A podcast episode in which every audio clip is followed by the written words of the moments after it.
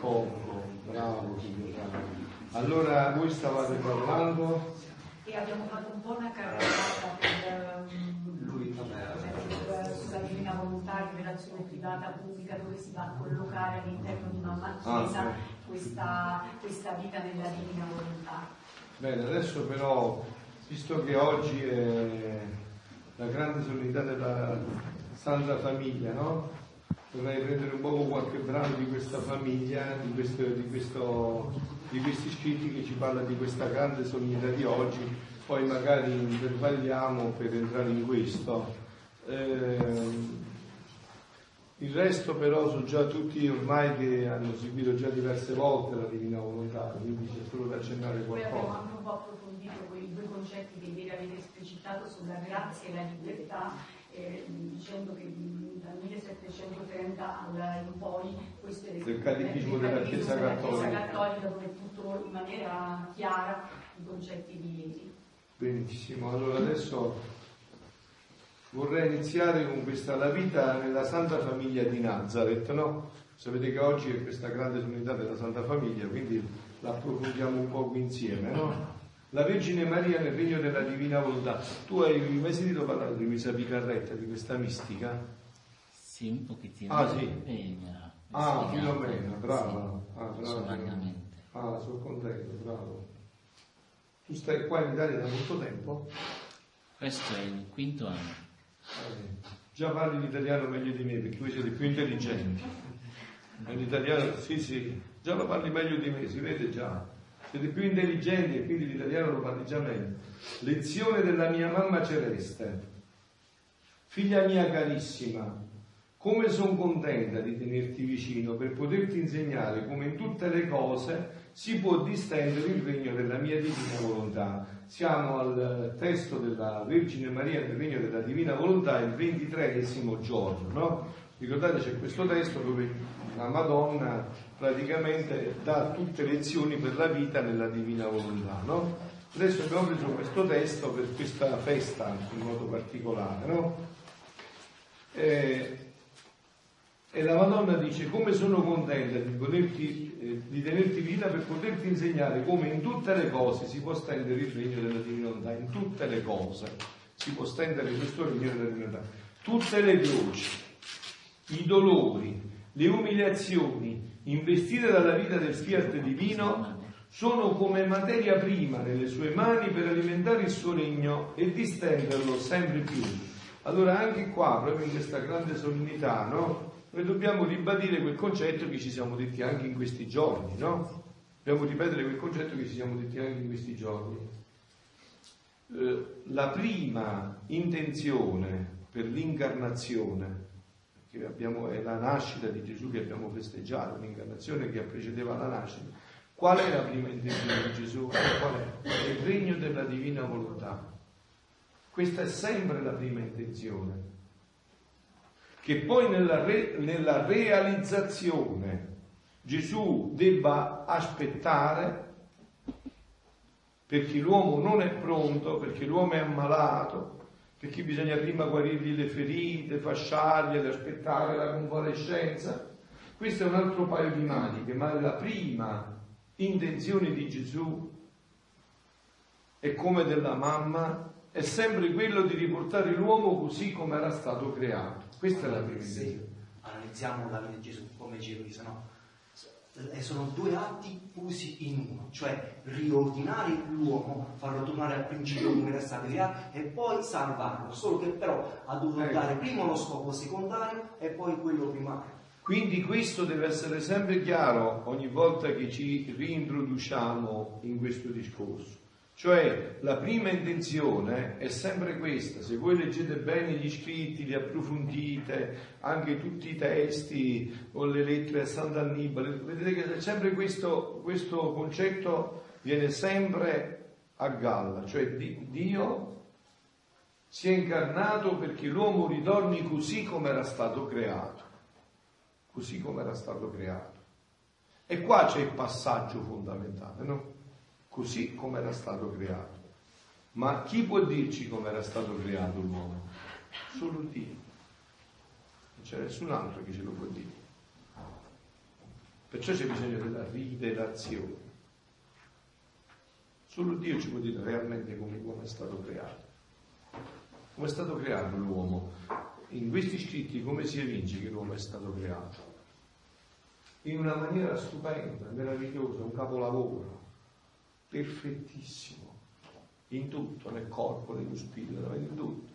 È dotato di tutti i doni, naturali, preternaturali e soprannaturali. Quindi l'uomo era perfetto in tutta la sua fisicità. Gesù lo chiama il caro gioiello. Ma io ho detto tante volte, no? Ho detto anche con voi, ma voi se aveste la possibilità di fare, creare, fare tutto quello che voleste bello, fareste un figlio brutto come un mostro, una scimmia, fareste una figlia scimmia. E allora? Se non lo fareste voi? Quindi Dio ha fatto l'uomo, l'ha creato bellissimo. E vi ricordate, no? C'erano tutti i doni naturali, c'erano le potenze dell'anima, eh? quali sono? L'intelletto, la volontà, la memoria, e c'erano i doni preternaturali che eh, erano al di sopra della natura ma non erano ancora soprannaturali ed erano la immortalità, l'impassibilità, l'integrità e la scienza infusa. Per vedere questo, poi parliamo del passo più grande, il dono soprannaturale della Dio. Per vedere questo bisogna sempre vedere la fuori classe. La Madonna ha mai dovuto prendere l'aspirina? Non aveva nessun tipo di dolore fisico. La Madonna ha mai... Eh, la Madonna è morta, è stata assunta in cielo con l'anima e col corpo. Ma questo era una prerogativa di ogni uomo, perché Immacolata era pure Eva. Stessa cosa era pure per Eva. Pure per Adamo era la stessa cosa. Però c'era poi il salto della soprannaturalità, il dono della divina volontà.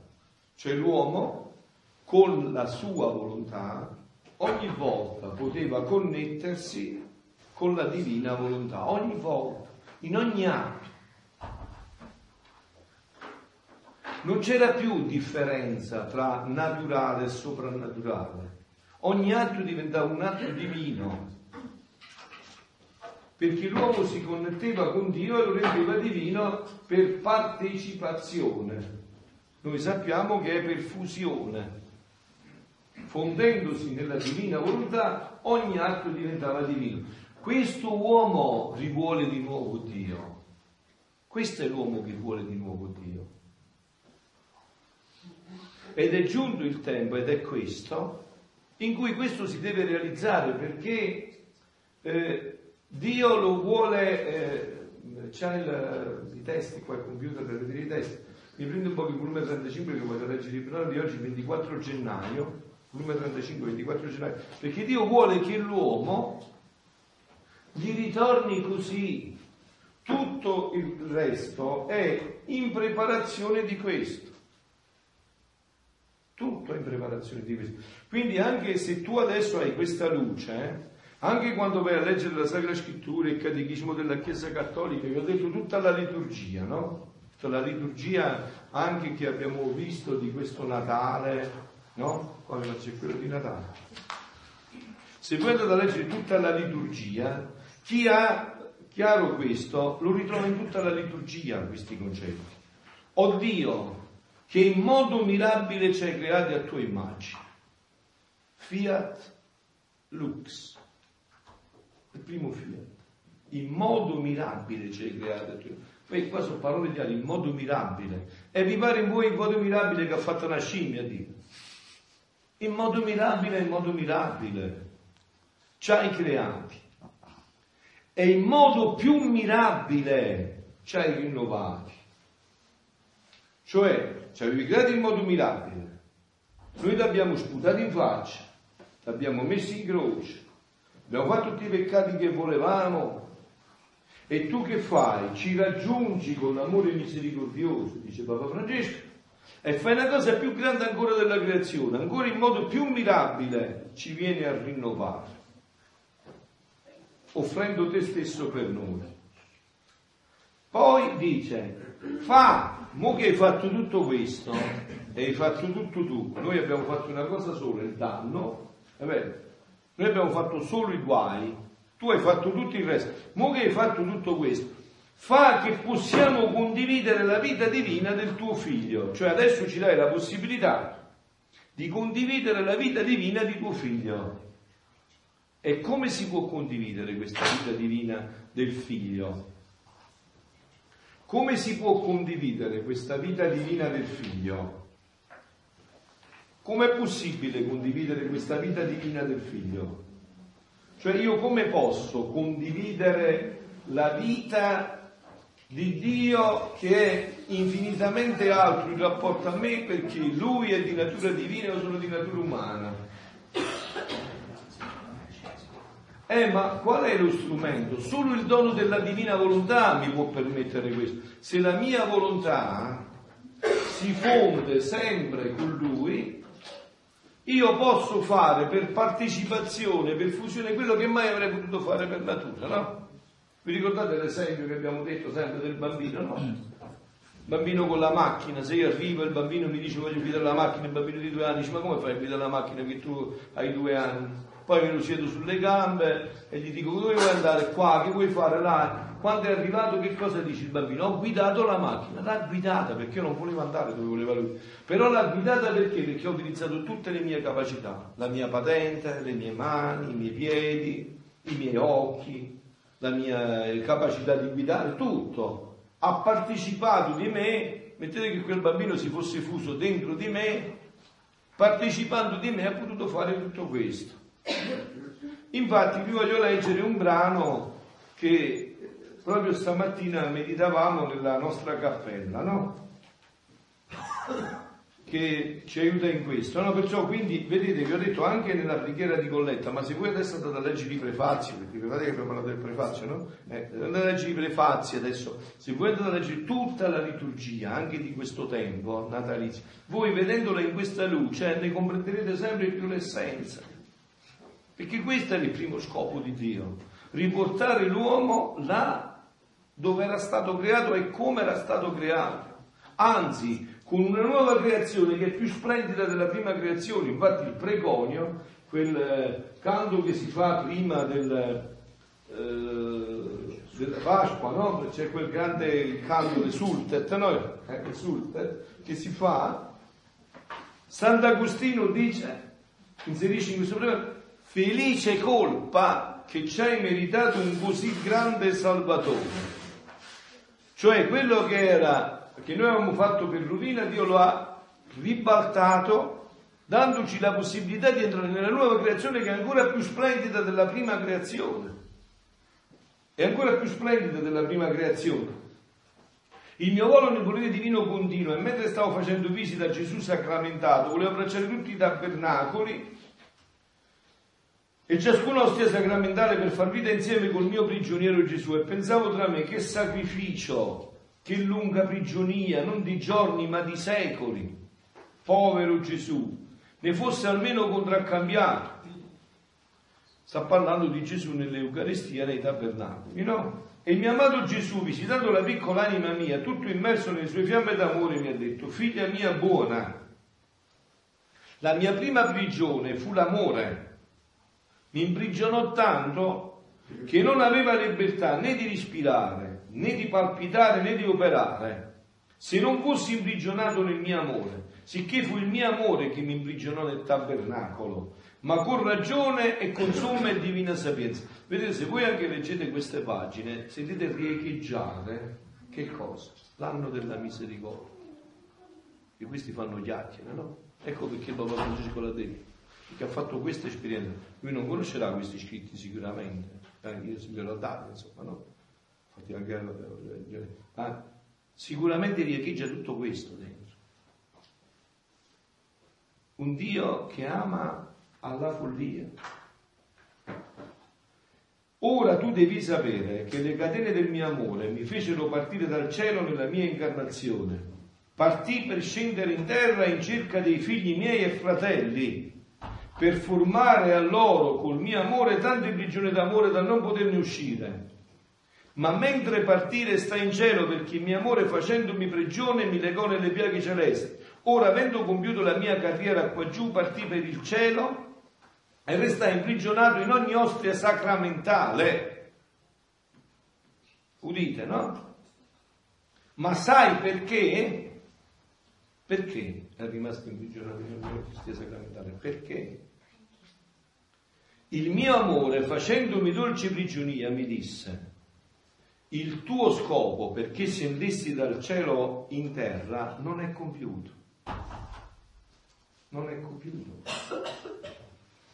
gli diceva l'amore. Il tuo scopo per cui sei sceso dal cielo non è compiuto. Il regno della nostra volontà dov'è? Dov'è? Fiat voluntas tua, sicut in cielo ed in terra. primo fiat, noi l'abbiamo visto nel passaggio, primo fiat lux si è realizzato, l'altro fiat Fiat mi secundum verbum tu, si è realizzato il fiat voluntas tua, sicut in cielo e in terra, che è lo scopo principale, dov'è? Né esiste, né è conosciuto. Infatti, noi siamo i bagliori anche, no? Perché questo dono è un dono che passerà come tutto attraverso la Chiesa, ma sono appena i primi bagliori, chi conosce questo dono? Chi lo conosce questo dono della divina volontà?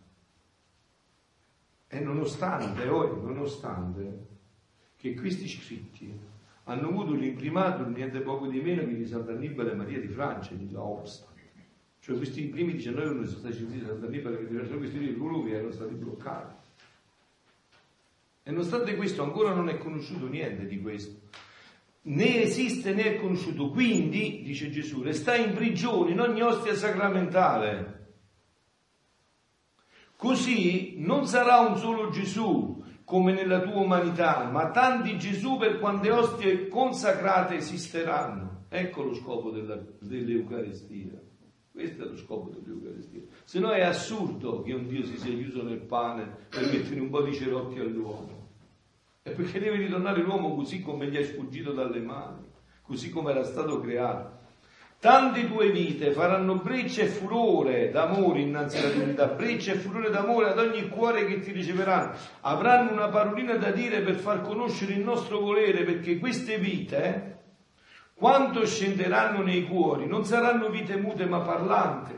E tu parlerai nel segreto dei loro cuori del nostro fiat, sarai il portatore del nostro regno. Quindi se voi state attenti quando fate la comunione, dovreste sentire che il primo linguaggio è questo. Adesso, venga il tuo regno, venga, prega, supplica, offri la vita perché venga il mio regno, ritorni in questo regno benedetto nell'umanità. Quindi io le vidi giuste le pretensioni del mio amore volentieri mi restai in terra. Capito perché Gesù è rimasto in terra? Volentieri pure, in prigione, con tutto quello che sapete, no? Voi sapete che eh, vengono fatte messe nere, sapete tutte queste cose. Eh? No? E Gesù è rimasto lo stesso, perché questo è lo scopo principale, per formare il regno della mia volontà fino ad opera compiuta. Vedi, se io partì per il cielo e mi restai in terra, la mia vita sparsa in tante ostie sacramentali non sarà inutile qua giù. Formerò con certezza il regno del mio volere né io mi sarei restato se sapessi di non dover ottenere l'intento. Elementare, Watson? O no? Cioè Gesù dice che lui sicuramente realizzerà il regno della divinità, che se si è fermato a schiattare in corpo molto più, infinitamente di più della passione, in ogni ostia sacramentale, solo per questo. Cioè in pratica Gesù dice a Luisa, no? Che nella redenzione è venuta a salvare la creatura con il terzo fiat metterà in salvo la sua volontà. Appunto. Però se, se non la sua volontà non sarà conosciuta, amata e compiuta, né la creazione né la redenzione avranno il primo scopo. Il... Per cui appunto. E anche nella sua virtù onniveggenti lui vede talmente, cioè, vede talmente, grande questa gioia di questo regno che ritornerà, che, che, cioè, che non, che riesce a questa gioia permette quasi di sopportare, Certo. sopportare il male perché è ancora molto più grande gioia, quindi in, quella- Certo. in quello che, si, che vede, lui è come se non si... Ma lui in questi scritti dice proprio questi, anche in questo concetto nel Getsemani, dice se nel Getsemani io ho superato eh, quel momento terribile, era perché a fianco vedevo i figli della divina volontà, coloro che avrebbero conosciuto e vissuto questo dono e questo mi dava per, la... loro, per loro io ho affrontato tutto questo. Per- appunto, né io mi sarei restato se sapessi di non dover ottenere l'intento. Molto più che mi porta più sacrificio della mia stessa vita mortale. Lo dice, vedi? Quante lacrime segreti, quanti sospiri amari in mezzo a tante fiamme d'amore che mi divorano. E vorrei divorare tutte le anime nel mio amore per far risorgere a novella la vita le anime che devo vivere nel mio volere. Dal centro del mio amore uscirà questo regno. Esso brucerà i mali della terra, farà conto su di se stesso, armerà la sua onnipotenza e a coronamento di tante sue vincite vincerà il nostro regno in mezzo alle creature per darlo a loro. Né fui contento di restare mio prigioniero, ma il mio amore divamandomi di più fece scegliere te per farti prigioniera con catene sì forti da non potermi sfuggire. Come sfogo del mio amore e compagnia della mia prigionia, per poterti parlare a lungo del mio volere, delle sue ansie e sospiri che vuole regnare, e come un pretesto del mio amore per dire innanzi alla maestà suprema, una creatura della razza umana è già nostra prigioniera. Con essa parliamo della nostra volontà per farla conoscere e stendervi il suo regno. Questa prigioniera è come caparra per tutta l'umana famiglia. Qua ritorna quel concetto che avevo detto ieri, poi non so se avete anche approfondito del corpo mistico, no, no, che, in questo momento magari potete toccare quel concetto che a noi sfugge e perciò anche sorgono a volte tante stupidaggini, invidie, gelosie anche tra di noi, vabbè, anche nelle nostre parrocchie, no? Perché non abbiamo più il concetto di corpo mistico, che al mio paese ci esisteva nel mio paese, pure quando eh, io sono convertito, sapete, ero molto lontano dalla Chiesa, no, ma il corpo mistico esisteva, si, si dice uno per tutti e tutti per uno. Non c'è più questo concetto nella nostra... Quando Dio sceglie uno nella razza umana, ha scelto tutta la razza umana. Non è che ha scelto quello perché è più bravo e più bello. È tutta la razza umana che viene coinvolta nel disegno. Questo è il corpo mistico, no? Vi portavo l'esempio ieri, no? Se io vieni fuori uno e dico ti devo tirare una pietra in fronte, prendo la pietra e te la tiro in fronte. Mentre te la sto tirando la mano tua si alza e si difende. E non fa andare la pietra in fronte facendosi male la mano. Ma perché fa questo? Lasciala andare in fronte, che te ne importa di me che ti tirare la pietra alla mano. Perché la mano sa che è più forte della fronte, sa che difendendo la fronte difende se stessa, perché se va in fronte e quello muore, muore pure la mano, è che se uno muore la mano non muore. Allora questo è il concetto di corpo mistico. Quando viene scelto una della razza umana, non c'è da avere invidia, viene scelta la razza umana. È l'umanità che viene reintrodotta nel disegno. Quando la Madonna sceglie un'anima eh, che noi chiamiamo veggente, no? Siamo questo termine, per rivelare al mondo delle cose, ha scelto il mondo, no? Anche perché la veggente non è che va in paradiso perché ha visto la Madonna. Non so, prendiamo le apparizioni di Meggiugorie, no? Madonna dice che i veggenti ci dicono che la Madonna dice che bisogna dire il rosario, tutti i giorni, bisogna andare a messa, bisogna fare penitenza, digiunare il mercoledì e il venerdì, bisogna leggere la Sacra Scrittura, bisogna fare le opere di carità. Se il veggente no, lo dice a noi e noi lo facciamo senza aver visto la Madonna e lui non lo fa, lui in paradiso non va e noi in paradiso andiamo. E non è che il fatto di vedere o di fare è una prerogativa superiore, perché poi deve sempre esercitare la fede. No? Quindi quando viene scelta una creatura nella razza umana è per l'umanità, Nel caso di Luisa, Luisa ha reintrodotto questo dono nell'umanità. Il difficile, dicevamo, è fare, l'originale. Una volta che hai fatto l'originale, poi mettere la fotocopia, voglia di fare fotocopia.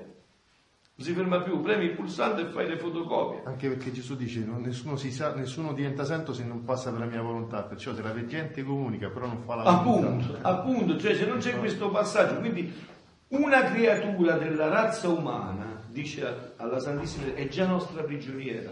Con essa parliamo della nostra volontà per farla conoscere e estendervi il suo regno. Questa prigioniera è come caparra per tutta l'umana famiglia, è a caparra di tutta l'umana famiglia.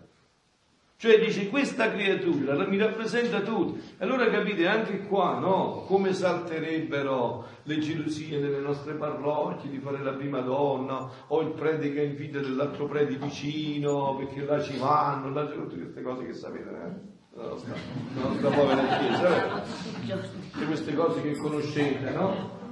Come salterebbe se invece si entrasse nella mente di Dio, se fossimo dei contemplativi? se fossimo dei contemplativi, no? Diceva San Pio, no? voi sapete che Padre Pio, San Pio era carico di questi carini, no? diceva io sono un faro, tu hai fatto mai caso come un faro, faro così fa luce a tutti, ma lui dove sta? Dove sta? Nel buio, fa luce agli altri, ma lui poi diceva ma sti stimmate non è che vengono dal diavolo? E dici tu ma vedeva Gesù, eh, lui vedeva Gesù, ma credeva che le stime venivano dal diavolo. E sai come, come, si convinceva che non gli venivano dal diavolo? Che lo doveva essere il suo padre spirituale.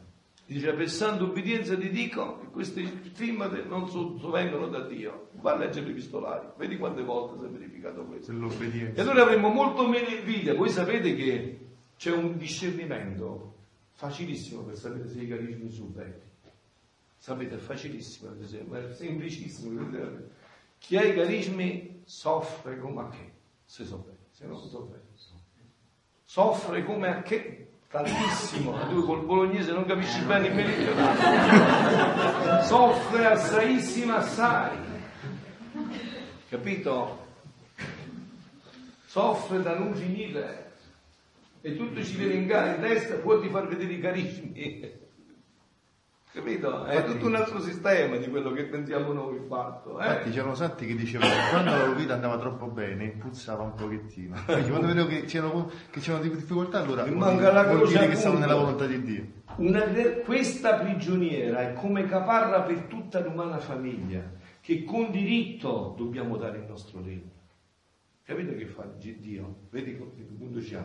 Si crea una creatura della natura umana e poi dice, già chi questo ha risposto, adesso per me è obbligatorio dargli dono all'umanità. Ma come qua ti abbiamo sputato in faccia tutti, una ha risposto, eh, una ha risposto, una disse fiat mi secondo un verbo tuo e fece che Dio si facesse uomo per tutta l'umanità. Una il sabato santo, il venerdì santo e il sabato santo è rimasta fedele per tutta l'umanità. Una. E adesso tutta l'umanità è fedele davanti a Dio. Gesù nel Vangelo ci dice che sarebbe morto una sola persona. Appunto, appunto. Appunto, posso dire che ogni mia vita sacramentale sono tante caparre che vi do sufficienti per accaparrare il mio regno ai figli miei. Ma alle tante mie caparre il mio amore ha voluto aggiungere la caparra di una semplice creatura che porta i segni della mia prigioniera, prigionia, per rinsaldare le parti tra creatura e creatore e così venire a compimento e ultimare il regno della nostra volontà in mezzo alle creature. Da ogni tabernacolo le mie preghiere sono incessanti. Sentite che fa Gesù nel tabernacolo, siete mai visto che fa Gesù nel tabernacolo?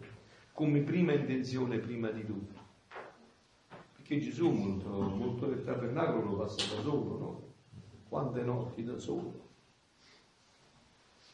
quanti momenti da solo, no? tante chiese nostre qua, che non ci passa mai nessuno, chiuse da nel tabernacolo. E dice le mie preghiere, perché Gesù prega, Gesù è Dio è uomo, come uomo ha pregato e prega ancora. Infatti nell'osso poi c'è corpo, sangue, anima e divinità, c'è l'umanità e divinità. Quindi continua a pregare nel tabernacolo. Le mie preghiere sono incessanti perché le creature conoscessero la mia volontà per farla regnare. Capito Anna che fa in tabernacolo? Prega perché la creatura conosce la divina volontà per farla regnare. E tutto ciò che soffro, lacrime e sospiri, li spedisco al cielo per muovere la, la divinità, concedere una grazia sì grande. Li spedisco a ogni cuore per commuovere la compassione delle mie lacrime e pene, per farli arrendere a ricevere un tanto bene. Quindi Gesù dice che lui nel tabernacolo ha una sola attività, tutte le altre vengono dopo e vengono immesse in questo. Ha fatto questi due movimenti. Tutto quello che soffre, quando vedono i preti che celebriamo la messa e voi che fate peggio ancora di voi insieme, no? Tutte queste sofferenze, lui le manda al Padre come offerta alla Santissima Trinità spedisco per muovere la divinità, la Santissima Trinità, a concedere il regno della divina volontà. E l'altro movimento li spedisce a ogni cuore, a tutta l'umanità, per muoverli a compassione, perché si dispongano a ricevere un dono così grande. Questa è l'attività più profonda di Gesù nell'Eucaristia. O meglio, se volete, è l'unica attività in cui tutte vanno a confluire. Questa è l'attività più profonda. Gesù ha fatto silenzio, io pensavo tra me. Il mio caro Gesù, con farsi prigioniero, ha fatto un atto di eroismo sì grande che solo un Dio poteva fare.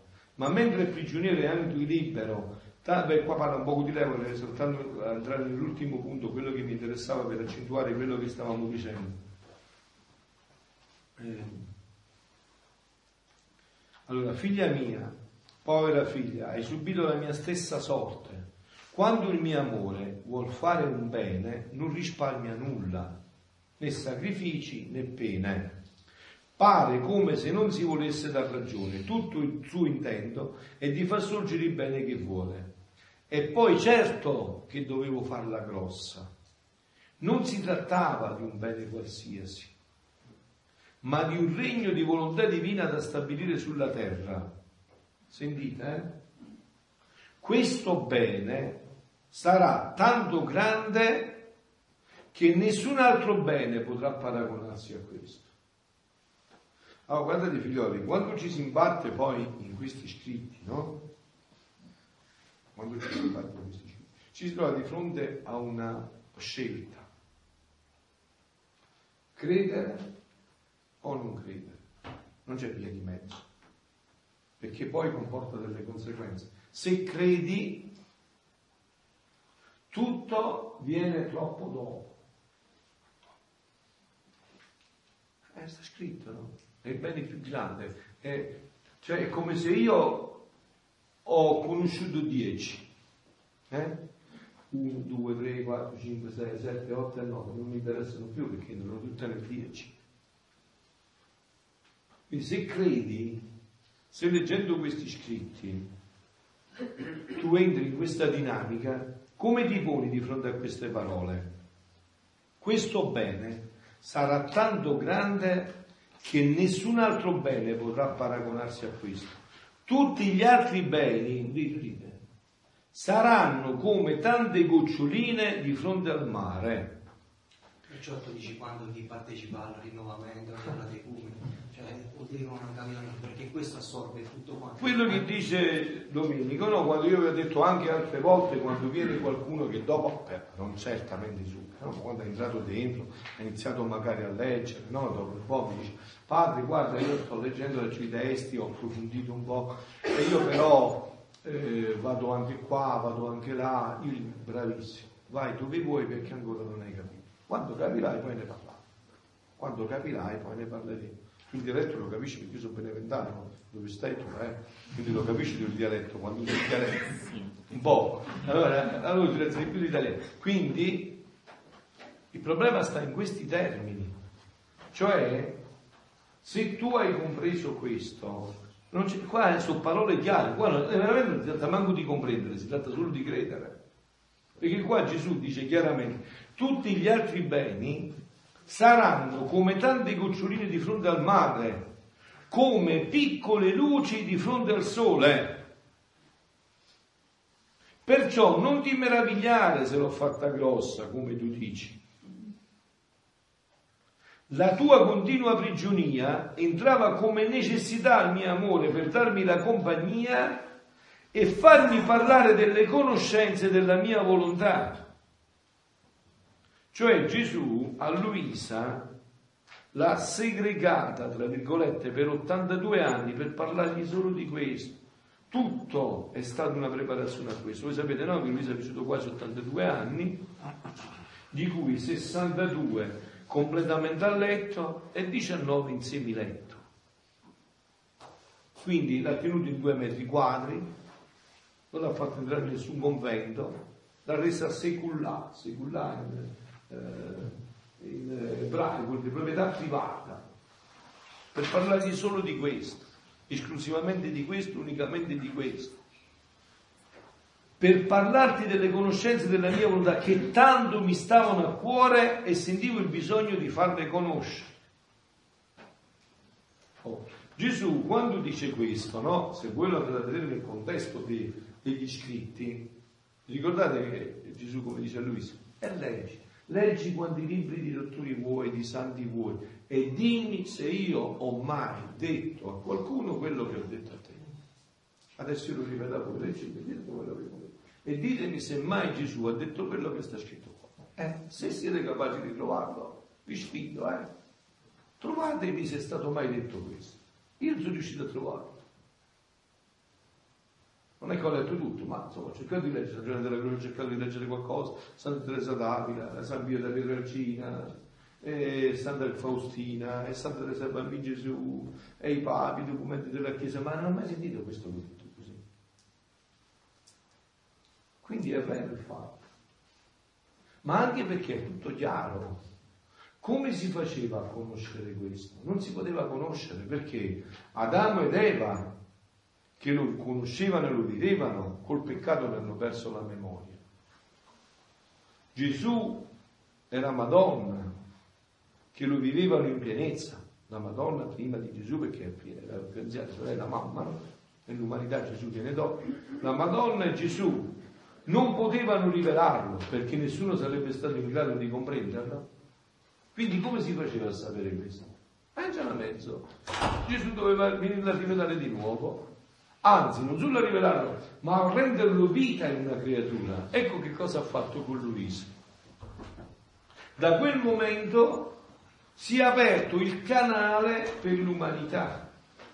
Ecco perché anche a San Giovanni Rotondo, Federico Abresch, pur stando vicino a San Pio, ha fatto subito i primi cenacoli sulla divina volontà, perché ha avuto la luce di comprendere questo passaggio che questo era il dono che Dio stava riaprendo la possibilità all'umanità. E tu devi sapere che come ti parlo di essa, della divina volontà, il mio amore ti paga e ti sprigiona dai cerpi della tua volontà umana. Capito? Già parlando. È quello che avviene anche quando facciamo questi cenacoli, questi incontri. Ci libera dalla, dai ceppi della volontà umana. Perché leggendo questi scritti no, si comprende come tutto il male viene dalla volontà umana, ma anche qua bisogna stare attenti però. La volontà umana è un dono il più bello, il più grande che esiste. Il dono più grande è la volontà umana. La volontà umana è una potenza spirituale, limitata, mentre la volontà divina è infinita, ma è una potenza spirituale ed è un dono ma tu un dono lo puoi far diventare un danno, dipende da come lo usi. Io ti do un miliardo di euro e tu ti vai a comprare la droga. Hai visto che eri imbambito che hai fatto con un miliardo di euro? Ti sei creato la tua rovina. Hai visto? Era meglio che ti morivi di fame, non morivi drogato. Eppure era un dono enorme, un miliardo di euro potevi fare tanto bene, potevi fare uno spizio per i poveri, potevi aiutare tante persone, invece tu sei andato a prendere la droga, hai preso un po' di erba, è andato in bambino e ti sei morto affogato nella- nell'egoismo e nella droga, no? Quindi non è che il dono Dio ha fatto tutto buono, infatti come dice nella creazione, perciò vedete tutta una luce poi nella Sacra Scrittura, come dicevamo ieri nel Catechismo della Chiesa Cattolica, nel Magistero della Chiesa, tutta una luce. Come dice Dio? Eh, ha fatto e vide che era cosa buona, eh, e vide che era cosa buona, quando ha fatto l'uomo quanto e vide che era cosa molto buona, non buona, molto buona, e si riferiva soprattutto alla volontà, perché ciò che rende uomo l'uomo è la volontà. La volontà mi dà la possibilità di scegliere. Io sono libero. Con la volontà io sono sempre libero. Tu hai visto pure i martiri, no? I martiri che, di questo secolo, no? Che non siamo noi che qui ci mettiamo paura, filosofo, che hanno più fede. Noi, no? I martiri di questo secolo, no? E tu li puoi imprigionare ma la volontà dentro è libera. Diceva uno, metteva un posto, no? dice tu mi puoi legare, mi puoi picchiare, fa quello che vuoi tu, ma non mi puoi impedire di credere dentro, e quello non me lo puoi impedire. Con la volontà io sono sempre libero. La mia volontà dentro rimane sempre libera, non la puoi imprigionare, non c'è niente da fare.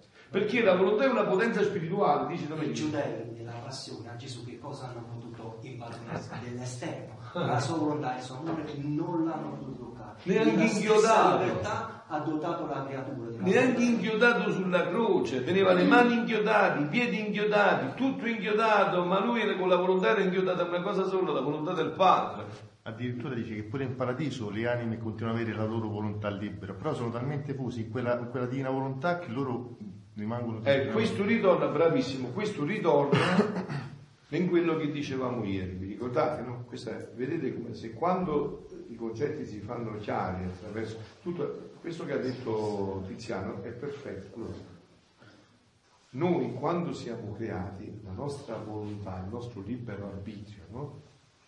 la nostra libertà è imperfetta perché deve tendere a perfezionarsi. Ricordate che ne abbiamo parlato, noi siamo stati fatti a immagine e somiglianza di Dio. Mm? Però adesso non mi dovete interrompere perché eh, se no poi se mi fate qualche domanda poi mi sfugge il concetto. A immagine e somiglianza. ok? L'immagine riguarda l'essere. La somiglianza è un continuare a crescere. no? Per esempio, un- anche un'analogia umana.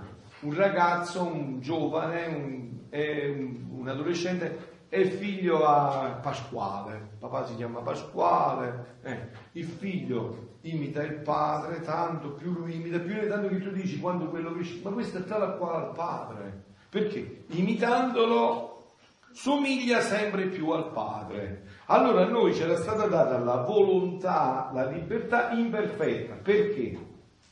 Se ci fosse stata data perfetta, come sarà in paradiso e diceva Tiziano, noi saremmo stati dei pupazzi, determinati. Non avremmo potuto scegliere.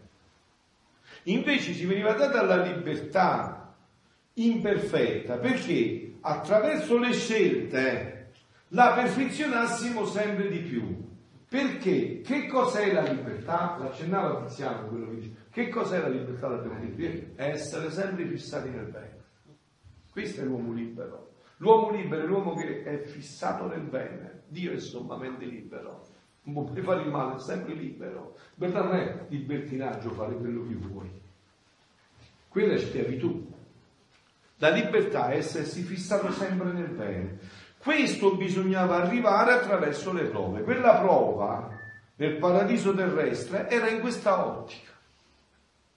Dio gli aveva detto guarda che tu puoi fare tutto quello che vuoi, qualora però mangerai dell'albero che è nel mezzo del giardino, cioè staccherai la tua volontà, prenderai la tua volontà come Dio, come assoluto, non prenderai più il primo atto da me, lo prenderai da te. Guardate, oggi è pieno di questo.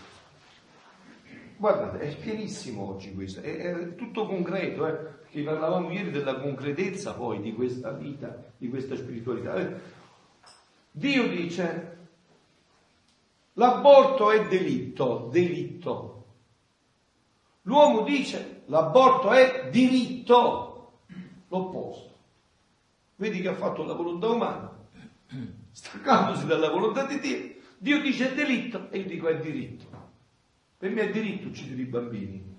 Dice guarda che è delitto, no per me è diritto. Dio dice maschio e femmina da fare. E io dico ma chi te l'ha detto maschio e femmina da fare? Questo lo pensi tu. È tutta una convenzione. E quindi potete capire no, che il primo peccato, il peccato originale e originante, è stato un atto di volontà. Ecco dove sta il punto. Quella libertà che superando la prova sarebbe sempre più diventato Dio, perché noi questo dobbiamo diventare, no? In fondo il Natale che cos'è? Cioè il Natale, i padri della Chiesa che pure non conoscevano eh, la Divina Volontà, ma eh, però erano padri della Chiesa, cosa dicevano? Dio si è fatto uomo perché l'uomo diventi Dio. Cioè dobbiamo ritornare in, quella, in quel cammino, in quel percorso. Quindi quello che lui diceva, no? Questa libertà, anche in paradiso rimane, ma una libertà completa, fissa ti sei sempre fissato nel bene, al momento della morte hai fissato per sempre la tua direzione e cresci sempre più in quella direzione. E anche qua vedete quanti, quante eh, ignoranze e superficialità ci sono. Per esempio, quando io parlo con i parrocchiani, a volte che li vedi, quando non fai messa domenica, no? perché vuoi parlare della divina volontà, no? Cioè, che vanno a messa, ma che segno della croce bene, quindi bisogna tutto rievangelizzare. No? Non vai messa. Sai che vai in inferno? Eh padre, è meglio, in inferno si sta bene, in paradiso una noia, che si fa in paradiso? Invece vedi, è proprio l'opposto. La verità è proprio all'opposto. L'inferno è una noia, stai sempre con il diavolo, stai sempre tutto bruciato, stai sempre, sempre le stesse cose, perché il diavolo non può creare, è sempre noia, è noia mortale. Invece in paradiso, perché noi abbiamo sotto sotto questa idea, eh? lo vedete pure voi, lo vedete gli occhi, voi pensate che, ma da noi a fare sempre bene? No, no, no, è felicità nuova, è sempre una felicità nuova, nuova, nuova, nuova, perché Dio è eterno, immenso, infinito. Questo Non che è... dici, infatti, è la differenza tra la creazione e la creatura, ma perché l'atto della creazione è creante, conservante. Nella, nella creatura È crescente crescente operante, cioè atto opera- capito? cioè sempre nuovo, sempre questa nuova creazione. Questo è il passaggio che mette negli scritti, no? Nella la creazione, Dio l'ha creata e la conserva. Ok? Per l'uomo non è così. L'uomo è stato all'atto creante dentro, all'atto conservante. Se io adesso mi reggo i piedi è perché Dio, come si dice sempre, fra Pio, fra Pio, fra Pio, si dimenticano un momento, è finita per me. C'è l'atto creante e l'atto conservante. Non solo, ma c'è l'atto crescente, che appunto è quella somiglianza, e l'atto eh, operante crescente e operante, quindi è sempre nuove felicità, sempre felicità nuove. Adesso i beati, subito, vedere, adesso i beati in paradiso hanno sempre nuove felicità, perciò aspettano anche che noi facciamo questi atti, perché questi atti a loro li accrescono nella gloria accidentale e nella felicità, dicevi Tonino? Anche il Vangelo e la- la- gli scritti di Gesù a Luisa è una vita sempre nuova. Eh certo. Quando noi andiamo ad ascoltare, a partecipare alla Santa Messa, Appunto. è sempre nuovo. Noi abbiamo ascoltato cento volte, Appunto. è sempre una vita Bravo. una nuova meditazione. Bravo, perché te- eh sì, e così sarà per tutta l'eternità, altro che è in inferno che c'è la noia. Poi un'altra cosa volevo Sì, sì, Su un brano addirittura Gesù dice che chi viene nella volontà può prendere l'amore e darmi un nuovo amore più nuovo rispetto a quello che ho creato. Lui può creare altro amore ancora. Cioè noi possiamo creare un nuovo amore oltre a quello. Infatti questo mi ricorda sempre quando Gesù dice nel Vangelo che farete cose più grandi di me, perché io posso prendere l'amore di Dio, cioè io posso creare da nulla nella mia volontà nuovo amore da dare a Dio, perciò eh, cioè, quello che già c'è posso dare anche oltre di quello che è stato fatto. E dice a questo sono dirette le conoscenze di esso, a sprigionare la creatura dalla sua volontà. Ecco allora, la volontà, che era un dono, una potenza spirituale, noi l'abbiamo utilizzata male e ci siamo schiavizzati. Allora queste conoscenze hanno il potere di sprigionarci di nuovo. Queste conoscenze hanno la virtù incantatrice. Tu hai visto mai il serpente, se tu suoni lo incanti, che significa che non fa più niente, lo puoi fare fuori. Così è. Queste, queste conoscenze, la capacità di incantare la volontà umana, io non posso fare niente. Allora dopo il Vangelo non diventa più il libro di Cappuccetto Rosso, di Biancaneve e sette anni. Veramente credi quell'espressione, senza di me non potete fare niente, ma ne sei così cosciente, ma così cosciente, ma così cosciente che nessuno lo può togliere dalla testa. Tanto che io mi sono inventato un adagio, senza di te non solo non posso, ma ne so e ne voglio fare niente. Non so perché me l'ho fatto capire, non voglio fare niente perché farei solo disastro. Senza di me non potete fare niente. Niente. E lo fai, no, guardate, non è umiltà, eh, voglio bene, non è umiltà. È verità, cioè non puoi sfuggire, lo vivi come verità, non è che ci faccio finto umile, no, no, lo vedi proprio che è così. Lo vedi. Vedi che certe cose riescono tutte ciambelle con il buco se fai fare il primo atto a lui, se no vengono tutte bruciate. Eh, Giovanni, si brucia tutto se non lo fai fare a lui. Questo è il passaggio, è proprio così, capito? È proprio così. A queste sono dirette le conoscenze, a sprigionare la creatura dalla sua volontà, dalle sue passioni, dalle sue miserie. Ti mette nella verità. È bellissimo, guarda, è bellissimo stare nella verità. La verità ti rende libero. E Gesù lo dice così, eh. Perciò la verità ti rende libero, perché tu non, non fai finta di essere uno, tu vedi che questa è la verità, è la verità. È la verità e quindi tu la guardi come verità, dalle miserie. Perciò, dice Gesù a Luisa e stamattina a noi, ringraziami di quello che ho disposto di te il mio amore ti saprà pagare e te racconto anche di un tuo respiro e un istante della prigionia. Adesso però continuiamo un attimo quello che stavamo leggendo sulla festa di oggi, perché il tempo corre veloce, quindi avevamo detto, eravamo partiti, abbiamo approfondito per questo aspetto, no? perché la Madonna stava dicendo, per poterti insegnare come in tutte le cose, si può distendere il regno della divina volontà. In tutte le cose vuol dire anche nei dolori, nelle croci, nelle sofferenze, in tutto, eh? perché noi tendiamo sempre un po' a questo. Quando ci va bene facciamo i giri, quando non ci va bene facciamo le pregazioni, altri giri sono, no? Quando ci va bene facciamo i giri della divina volontà, quando ci va bene facciamo i giri dell'umana volontà. Quindi eh, cambiamo i giri. Eh?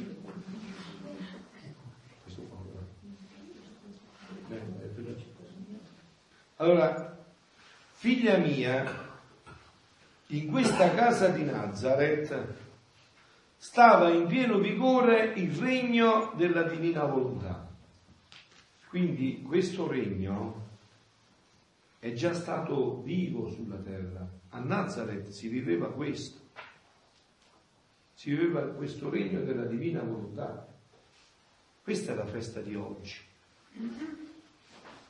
Questa è un'altra festa che in cielo viene festeggiata con un nome diverso da quello della terra. Questa è la festa della famiglia nella divina volontà. Ogni piccolo nostro atto, cioè il lavoro, l'accendere il fuoco, preparare la pasta e fagioli, il cibo, preparare il cibo, erano tutti animati dal volere supremo e formati sulla sodezza della santità del puro amore. Quando Gesù sulla terra celebrava la Santa Messa e quando Gesù sulla terra, perché penso che sapeva cucinare bene, cucinava la pasta e fagioli, Quanto valevano questi due atti davanti a Dio? Quale valeva di più? Tutte e due. Tutte e due. Hai capito? Hai capito? Eh, allora, eh, allora, se io dico a Gesù, Gesù vieni tu a mangiare in me e vieni Gesù a celebrare in me e vieni tutte e due le parti, questo atto quanto vale? Quale vale di più davanti a E due uguali. Quindi non c'è più, quindi non è allora una favola quando San Paolo dice pregate sempre incessantemente. Si tratta di delle preghiere. Si tratta di essere in questa vita. Si tratta di essere in questa vita. In questa vita che si viveva nella famiglia di Nazareth. Quindi dal più piccolo al più grande atto nostro scaturivano gioie, felicità, beatitudini immense. E noi restavamo talmente inondati da sentirci come sotto di una pioggia di rotta di nuove gioie e contenti indescrivibili. Vedete perché tutto dipende dalla divina volontà. Che cosa fa che un po' di pane e un po' di vino attraverso un sacerdote validamente ordinato dalla Chiesa Cattolica diventi corpo e sangue di Dio? Che cosa lo fa tutto questo? Che cosa permette che questo avvenga? Quale volontà? Cioè Dio aveva stabilito ab eterno che un uomo ordinato lecitamente e validamente nella Chiesa, pronunciando quelle determinate parole, con determinati gesti, questo avvenisse sempre immancabilmente. Voi sapete, vero? No? Che un sacerdote, ohimè, io non voglio mai, ma anche in peccato mortale gravissimo, ma mettete un sacerdote che ha ucciso una persona prima, poi va a celebrare la messa. In quella messa avviene la transustanziazione, si cambia il parere. Un sacerdote che ha ucciso una persona e si va a confessare un penitente che ha ucciso una persona, Ah, e il penitente gli dice padre ho ucciso una persona, sono pentito cosa devo dire, piuttosto che peccare più. E il sacerdote che pure lui ha ucciso una persona lo assolve. E appena finita la soluzione di quelli tutti e due, che cosa dice? Che quello è stato assolto. Il sacerdote Capito? Ma perché può dire questo? Perché una volontà ab eterno, cioè la volontà di Dio, così è stabilito. Tutto il gioco è nella volontà. Noi tanto valiamo per quanto c'è di volontà. Infatti come si fa a fare un peccato mortale? Che ci vuole? Materia grave. Viene avvertenza di liberare la coscienza. Cioè per fare un peccato grave, io per esempio bestemmio, lo so e lo faccio. Se manca uno di questi elementi non è peccato mortale, perché la volontà non entra. Io vi ho detto tante volte San Pio quando confessava chiedere, ma la tua volontà dov'era? Perché gioca nella volontà. È tutto quello che dipende, dipende tutto dalla volontà.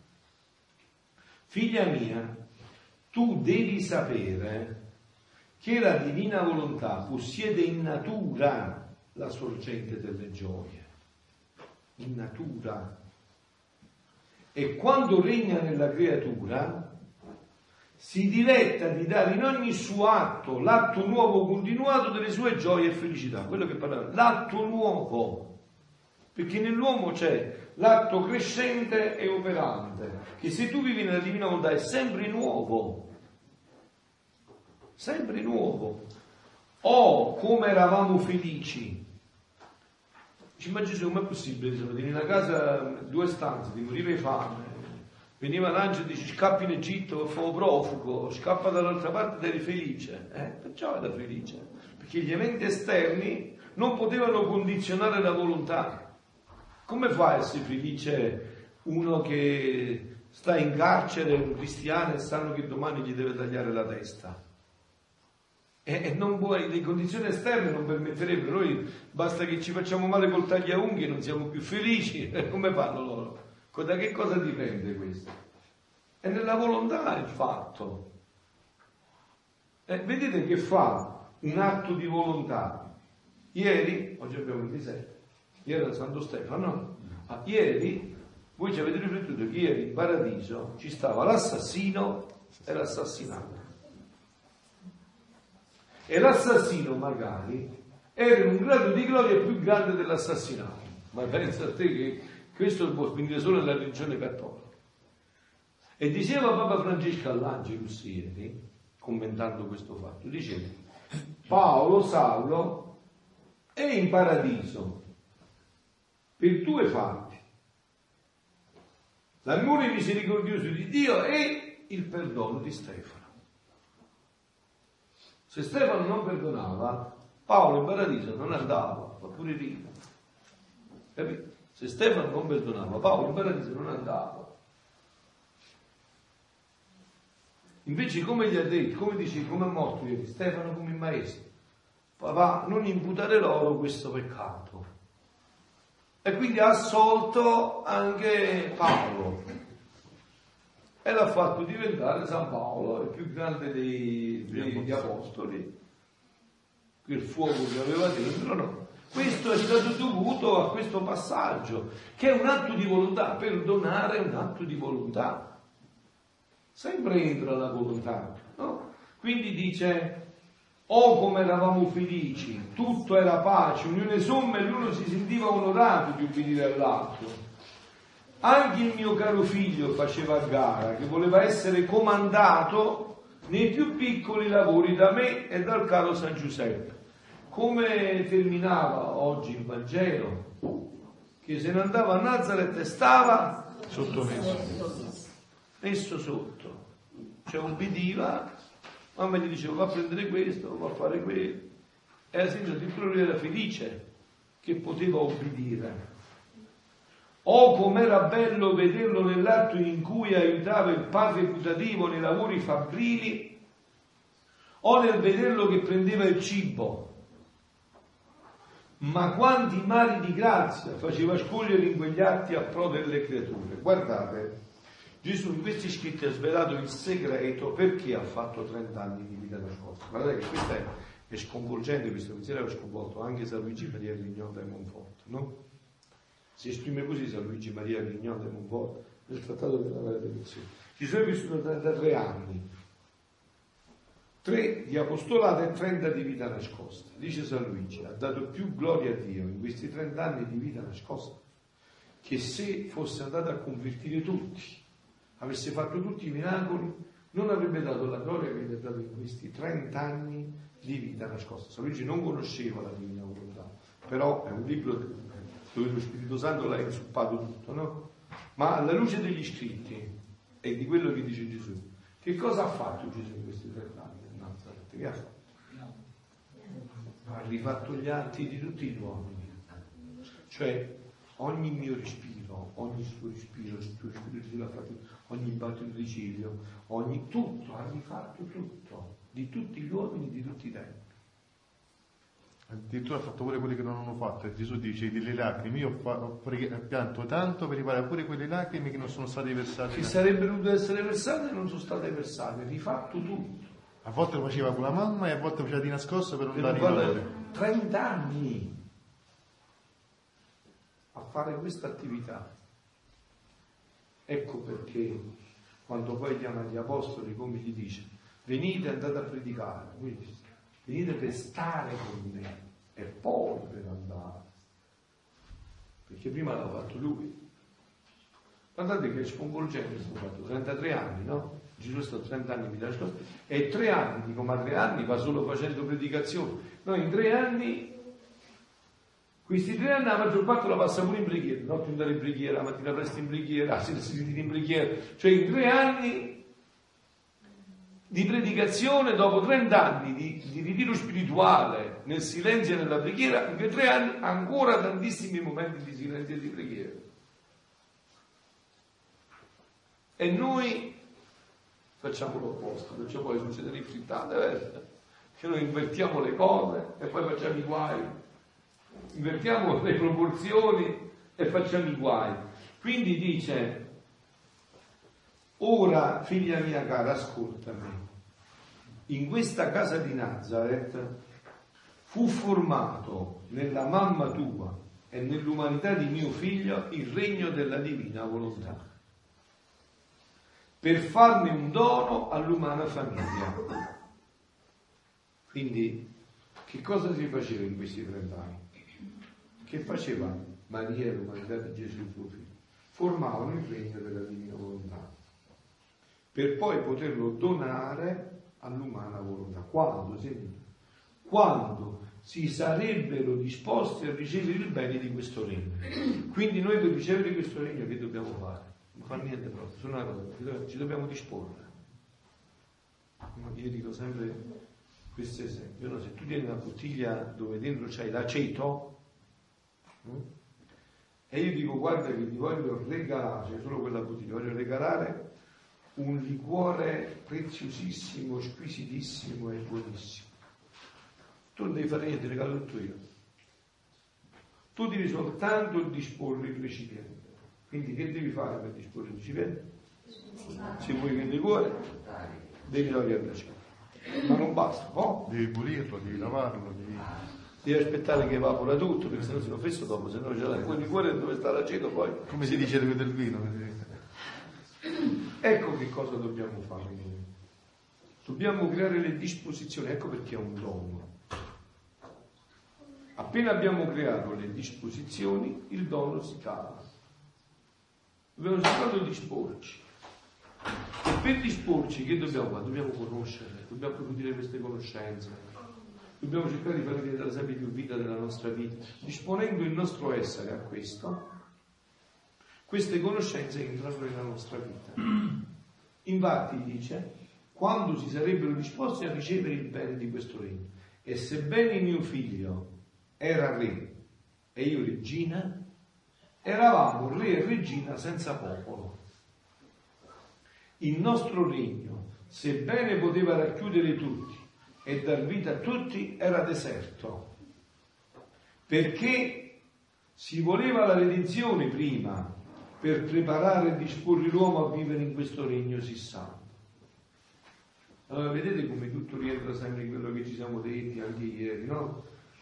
Nell'intenzione di Dio, prima quando si è incarnato era perché l'uomo ritornasse in questo regno, ma per realizzare questa intenzione bisognava prima guarire l'uomo. No? Io portavo l'esempio del, dello sportivo, del calciatore che eh, si rompe la gamba e il medico lo deve curare. Il medico perché lo cura? Perché lo vuole riportare di nuovo a correre nel campo sportivo.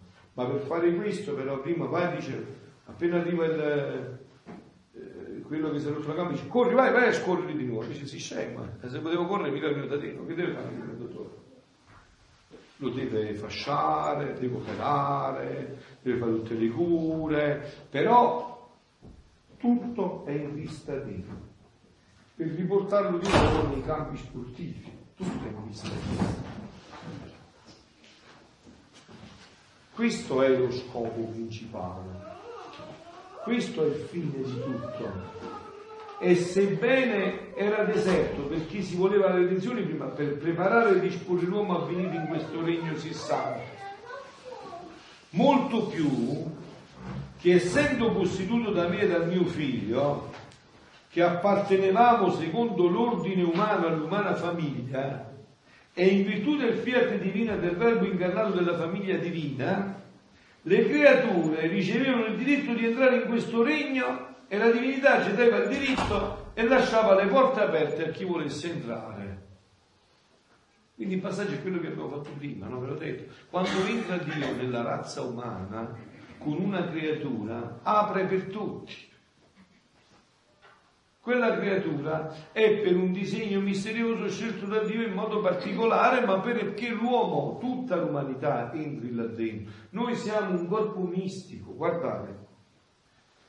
Se adesso, in questo momento, vedete, nella foresta più sperduta dell'Amazzonia, c'è un uomo che sta facendo un peccato, che neanche bene la destra sa quello che fa la sinistra, è bene che l'uomo sta danneggiando tutti gli uomini di tutta la faccia della terra. E se un uomo nell'emisfero opposto sta facendo un'opera buona, che come dice anche qua Gesù nel Vangelo, neanche la destra sa quello viceversa, la sinistra quello che fa la destra, sta facendo bene a tutti gli uomini sulla terra noi siamo intimamente legati. Hai capito? Non ci sono scherzi, c'è colore che tenga, nero, bianco, giallo, rosso, non cogna niente, te chiacchiere, te chiacchiere. L'uomo è intimamente legato. Dio ci ha creati così. Siamo intimamente connessi l'uno con l'altro, è inutile che facciamo i fesi. E così anche per i peccati. Guardate, ho detto questo concetto, non so se voi ce l'avete presente. Non vi dico chi l'ha detto perché non ha importanza, ma è di una, di una verità sconvolgente. Sconvolgente. Dice questo concetto così, no? Un uomo di Dio dice, quando per esempio un marito tradisce la moglie con un'altra donna, o viceversa, la donna tradisce il marito con un altro uomo, sapete che avviene? Quando un uomo tradisce il, la sua donna con, con, un'altra donna, porta anche sua moglie ad avere rapporti con quella donna. Eh. È così anche per l'uomo. Quando vi sposate, che cosa si dice? Che i due? Perciò in virtù di quel vincolo. Eh, ma ci crediamo che sono una cosa sola, no? E se sono una cosa sola, avete capito tutto. Se sono una cosa sola, sono una cosa sola. Dico bene, dico giusto, ci vede Sono una cosa sola, sono una cosa sola, no? Sì. Quando si fa un cammino insieme, un po' quello che state dicendo, un po' si vede e lo si nota anche nelle diversità di chi non fa il cammino di fede. C'è una, una, una elevata diversità tra chi non fa un cammino insieme e chi, chi fa un cammino insieme. Sì, perché, quelli, eh sì, perché quelli che fanno il cammino insieme iniziano a sperimentare che i due veramente diventano sì, una sì, cosa sì, sola. Quello che c'è in germe inizia a svilupparsi completamente. E questo però vale anche per il corpo mistico e per tutta l'umanità. È come un grande albero genealogico. Appunto, siamo tutti legati.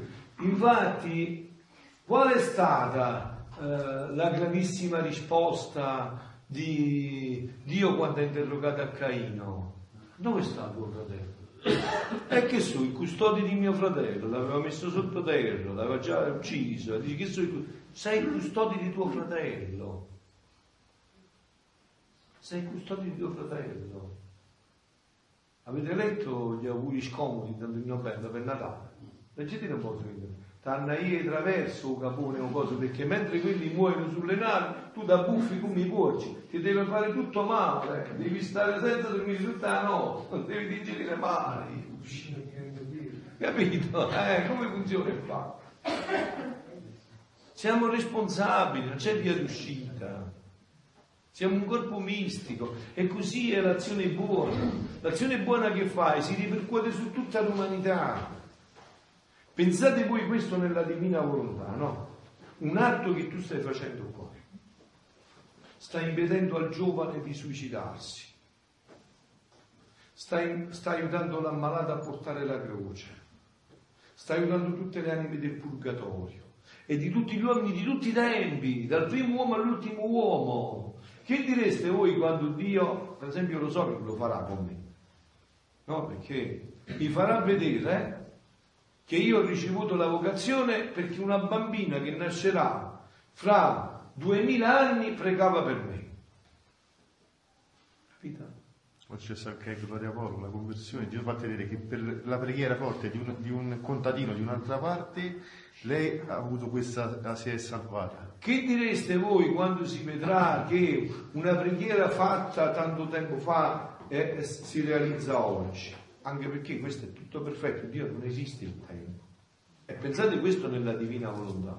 Immaginatevi voi alla luce di questo la vita della Madonna a Nazareth, tutta la vita, perché la Madonna non c'è stato un atto, eh, dicasi un atto, un respiro, un battito di cibo che non sia stato fatto nella divina volontà. Cioè quindi vuol dire che lei ha intessuto una vita di atti divini. Che capitale è questo davanti a Dio? Che cosa ha portato questa creatura? Quando questa creatura ha lasciato la terra e si è andata davanti al seno della Santissima Trinità, chiudete un attimo gli occhi e pensate po' che cosa ha portato questa creatura?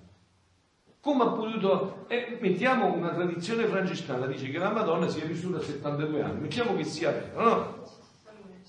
72 anni di atti tutti divini. Non ce n'è stato uno minimo che sia passato per una, per un, anche per una minima umanità, niente. Che capitale è arrivato da Dio? Lo vedo interrotto. No, beh, diciamo che perciò le anime che vivono nella divinità no, sono come pelle al corpo, perché nella pelle c'è la circolazione del sangue. E che cosa fa arrivare le membra a debita statura? Sono, è proprio il sangue, cioè sono i nostri atti che, fanno, che guariscono queste membra e fanno arrivare a debita statura. Come dicevi tu prima, no? che i nostri atti che impediscono, danno forza al malato, impediscono alla persona sui sui così proprio il concetto del corpo domestico. Siamo proprio come pelle al corpo. Molto più, dicevamo, che essendo posseduto da me e dal mio figlio, che appartenevamo secondo l'ordine umano all'umana famiglia e in virtù del fiat divina del verbo incarnato della famiglia divina, le creature ricevevano il diritto di entrare in questo regno e la divinità cedeva il diritto e lasciava le porte aperte a chi volesse entrare. A chi volesse entrare. Perciò la nostra vita nascosta di sì lunghi anni servì a preparare il regno della divina volontà alle creature. Ecco perché Gesù è rimasto 30 anni a Nazareth. Se non si capisce questo, come si chiama? Charles de Foucault, che pure non conosceva i siti, aveva intuito che ci voglio imitare Gesù a Nazareth. Voglio stare 30 anni, voglio stare nel deserto, nella, fare l'adorazione in deccapante, là, e ci mancano tante cose da fare, tu stai qua. Eh, una vita nascosta. Cioè la vita nascosta di Gesù fu vittima di tutto l'interno cattivo dell'uomo per riparare, per soddisfare, per santificare proprio tutto l'interno. Riparare, soddisfare e santificare tutto, 30 anni a rifare tutto di tutti gli uomini che sono stati, sono e saranno. Quindi ognuno di noi ha questo capitale, cioè io ho tutti gli atti di Gesù fatti per me, i miei, personali, ogni respiro è stato fatto lui, ogni sguardo, ogni passo, tutto è stato rifatto da lui, per me, per me personalmente. Perciò ecco perché voglio farti conoscere ciò che operò in me, questo fiat supremo, affinché dimentichi la tua volontà e dando la mano alla madre tua ti possa condurre nei beni che con tanto amore ti ho preparato. Cioè questi beni sono già tutti là, sono tutti preparati, sono tutti nostri, personali, per ognuno di noi, ma se io non conosco, io non prendo. Se io ti vado a mettere di nascosto un miliardo di euro sul tuo conto corrente perché so il numero, per te è come se non li avessi messi. Fino a che tu non conosci che ce li hai, tu non vai mai a prenderli, perché pensi che non li hai. Eppure ci sono, ma non li conosci. E sapete perché non li conosciamo? Perché la nostra vita non è la vita della divina, li conosceremo solo quando la vita nostra sarà la vita della divina volontà. Allora conosceremo tutto quello che ci circonda realmente per quello che è. Allora conosceremo il raggio del sole che mi colpisce col chiamo di Dio per me. Allora lo conoscerò. Vi dicevo anche ieri, no? Adamo ed Eva conoscevano che nell'uva Dio aveva messo un tiamo per loro che era diverso dal tiamo del mandarino, dell'arancio. Però ne volevano fare esperienza. Perché andavano a mangiare l'uva? Perché sentivano quel tiamo, volevano fare esperienza dentro. Facevano esperienza di quello che già sentivano voleva andare a fare esperienza dentro. E questo per me è stato tutto fatto. Dimmi, figlia del mio cuore, contenterai me e il mio caro Gesù, che con tanto amore ti aspettiamo in questo regno sì santo, a vivere insieme con noi per vivere tutta di volontà divina? Questo lo sta chiedendo a me e a te. Le contenteremo? Perché qua è la nostra parte. La nostra parte è cercare sempre di prendere il primo atto della volontà di Dio, non dalla nostra volontà. Questa è la nostra parte. Perciò dici, mi contenterai? Qua è sempre la scelta tra lì e Dio, carissimi. In ogni atto c'è questa possibilità di scegliere Dio o l'io. In ogni atto. Ora, figlia cara, ascolta un altro tratto d'amore che in questa casa di Nazareth mi fece il mio caro Gesù. Egli mi fece depositare di tutta la sua vita. Dio, quando fa un'opera, non la lascia sospesa né nel vuoto, ma cerca sempre una creatura dove poter rinchiudere e appoggiare tutta l'opera sua. Altrimenti passerebbe pericolo che Dio esponesse le opere sue all'inutilità, ciò che non può essere. Quindi il mio caro figlio deponeva in me tutte le sue opere, le sue parole, le sue pene, tutto, fino il respiro depositava nella mamma sua. E quando ritirati dalla nostra stanzetta, egli prendeva il suo dolce dire e mi narrava tutti i Vangeli che doveva predicare al pubblico, i sacramenti che doveva istituire, tutto mi affidava e deponendo tutto in me mi costituiva canale e sorgente perenne, perché da me doveva uscire la sua vita e i suoi beni a pro di tutte le creature. Allora che fa qua la Madonna da 35 anni? Che sto fa? Eh, studiano, studiano, si imbrogliano le cervelle e non vedono le cose semplicissime, capito? Si imbrogliano tutto e poi non, non, vedono le cose che sono evidenti, che sono chiare, no? che vengono realizzate. Oh, come mi sentivo ricca e felice nel sentirmi deporre in me tutto ciò che faceva il mio caro figlio Gesù. Il volere divino che regnava in me mi dava lo spazio per poter tutto ricevere. E Gesù si sentiva dare dalla mamma sua il contraccambio dell'amore, della gloria e della grande opera della redenzione che cosa non ricevetti da Dio? Perché non feci mai la mia volontà, ma sempre la sua, tutto. Ecco il segreto di Maria. Questo è il segreto di Maria. Guarda, ti ho detto io come la chiamo, ricordati colei che non è. La Madonna, potete chiamarla bene, è felicissima di dire colei che non è. Non c'è in sé. È tutta in vista lì, è vero colei che non è. Sentito? Che cosa non ricevetti da Dio perché non feci mai la mia volontà ma sempre la sua? Tutto. Anche la stessa vita del mio figlio era a mia disposizione. E mentre restava sempre in me, potevo bilocarla per darla a chi con, con amore me la chiedesse. Capito? Ecco il ruolo della Madonna. Restava in lei, e la può bilocare per darla a chiunque gliela chiede. Ci includiamo perché è l'una. Ora, figlia mia, una parolina a te. Cioè a te significa a me, a te, una parolina per noi. Pure per te, per tutti una parolina. Capito? Bravo. Ora, figlia mia, una parolina a te.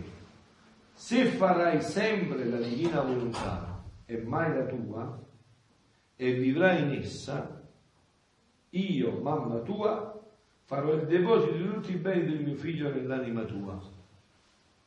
Oh, come ti sentirai fortunata! Avrai a tua disposizione una vita divina e tutto ti darà. E io facendoti la vera mamma mi metterò a guardia affinché cresca questa vita in te e vi formi il regno della divina volontà. Ecco il ruolo di Maria nella nostra vita, questo è lo specifico, che cresca questa vita in noi fino alla pienezza. Qua, perché poi questo sarà tutta l'eternità, ve l'ho detto, no?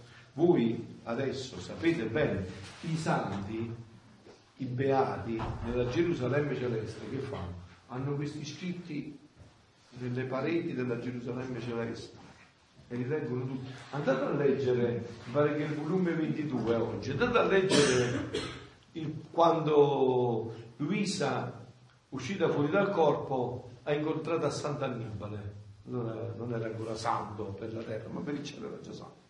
Hanno fatto dopo, no? E dice, incontrata a Sant'Annibale. E Sant'Annibale l'ha vista e dice, Madonna come era felice, c'era felicissimo.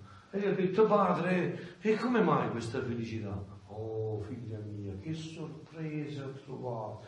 E chi l'avrebbe mai immaginato? Pensa, tutte le, le edizioni delle ore della passione che ho fatto pubblicare si sono trasformate tutte in luci. Tutte luci, una più splendida dell'altra. E ogni volta che le fanno sulla terra, le persone a me aumentano le luci. Ma questo è niente. Questo è niente. Tutti gli scritti sulla divina volontà, soli, splendenti, uno più bello dell'altro. Eppure è arrivato il diciannovesimo volume, tardi 17 dopo lui, no? Tutti uno più splendente dell'altro. E questo non l'ha detto Pinco Pallini, l'ha detto uno che poco fa hanno fatto beato è santo, no?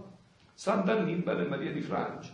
Allora legge, sta nel volume 22, 22 mi ricordo bene, insomma, 17 di giugno. L'ultima pagina dell'orologio della passione. Ah, c'è scritto l'ultima. Ah, andate che meraviglia! Dove sta? Datemelo un po' che lo leggiamo, ce l'avete qua l'ultima pagina dell'orologio della passione? Legge questo passo che concludiamo con questa speranza. Io penso di vedere più soli di lui, visto che tutti gli altri testi.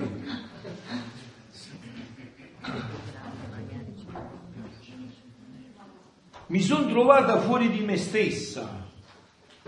Eh, hai visto che mi ricordavo, volume 22, 17 giugno. Mentre mi... Eh, perché Luisa... mi sono trovata fuori di me stessa e mentre cercavo il mio dolce Gesù mi sono incontrato col padre di Francia. Era tutto allegro e mi ha detto, sai quante belle sorprese ho trovato? Io non credevo quando stavo sulla terra, sebbene pensavo di aver fatto un bene col pubblicare l'orologio della passione, ma le sorprese che ho trovato sono meravigliose, incantevoli e di una rarità non mai vista. Tutte le parole che riguardano la passione di nostro Signore Gesù sono cambiate in luce, una più bella dell'altra, tutte intrecciate tra loro e queste luci crescono sempre. Capito Francesco? Sempre. Come le creature fanno le ore della passione, così altre luci si aggiungono alle prime. Ma quello che mi sorprese di più sono stati i pochi detti pubblicati da me sulla divina volontà. Ogni detto scambiato in sole, che investendo quei loro laggi tutte le luci, formano tale sorpresa di bellezza che si rimane rapito, incantato. Tu non puoi immaginare come io fui sorpreso nel vedermi in mezzo a queste luci e a queste soli come fui contento e ringraziai il nostro sommo bene Gesù che mi aveva dato l'occasione e la grazia di farlo. Anche tu ringrazialo da parte mia, ma anche noi ringraziamo da parte mia. Mi hai detto donna? Florenza. Mo tu unisci pure tu Don Lorenzo eh, a ringraziarlo da parte mia e da parte tua per questo che ci ha fatto conoscere l'angelo del Signore. No, ce facciamo. No.